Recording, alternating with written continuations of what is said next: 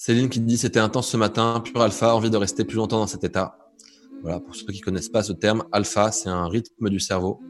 Euh, par défaut, toute la journée, on est plutôt dans un rythme qui s'appelle bêta, qui est un rythme intellectuel, qui est le rythme du cerveau gauche, qui est le rythme de la rationalité, de l'intellect, où on compare, on analyse, on juge, et on est dans ce jugement permanent. Et donc, c'est un rythme qui est assez rapide et qui devient même trop rapide quand on passe en bêta supérieur. Et là, ça devient le rythme de la survie, le rythme des hormones du stress, le rythme du burn-out, le rythme où tout va trop vite, on n'a plus le temps pour rien, on fait plein de choses et on fait rien d'efficace. On s'occupe plus de soi, plus de sa santé. Il n'y a plus aucun espace à l'intérieur de nous, il n'y a plus aucun espace entre nous et nos réactions, il n'y a plus aucun espace entre nous et nos relations.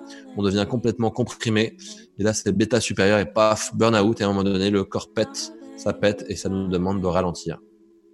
Donc voilà, de plutôt que d'arriver à ça et de le subir, l'idée c'est de s'entraîner à passer de bêta à alpha. Et alpha, c'est un rythme beaucoup plus lent, beaucoup plus posé, beaucoup plus calme, beaucoup plus d'espace, beaucoup plus capable d'envoyer des messages à notre ordinateur de bord. C'est le rythme, c'est la porte d'entrée du subconscient. Donc on peut, comme disait, je sais plus qui ce matin, s'envoyer des autosuggestions.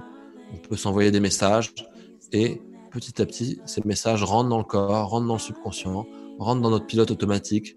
Petit à petit, on change nos croyances, on change nos paramètres.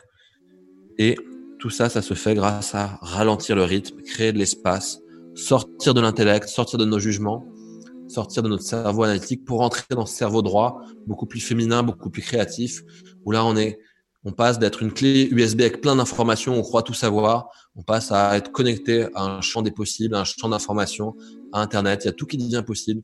On a des millions de, choses qui se connectent, mais c'est en dehors des jugements, en dehors de l'ego, en dehors de, vouloir mettre des labels sur les choses.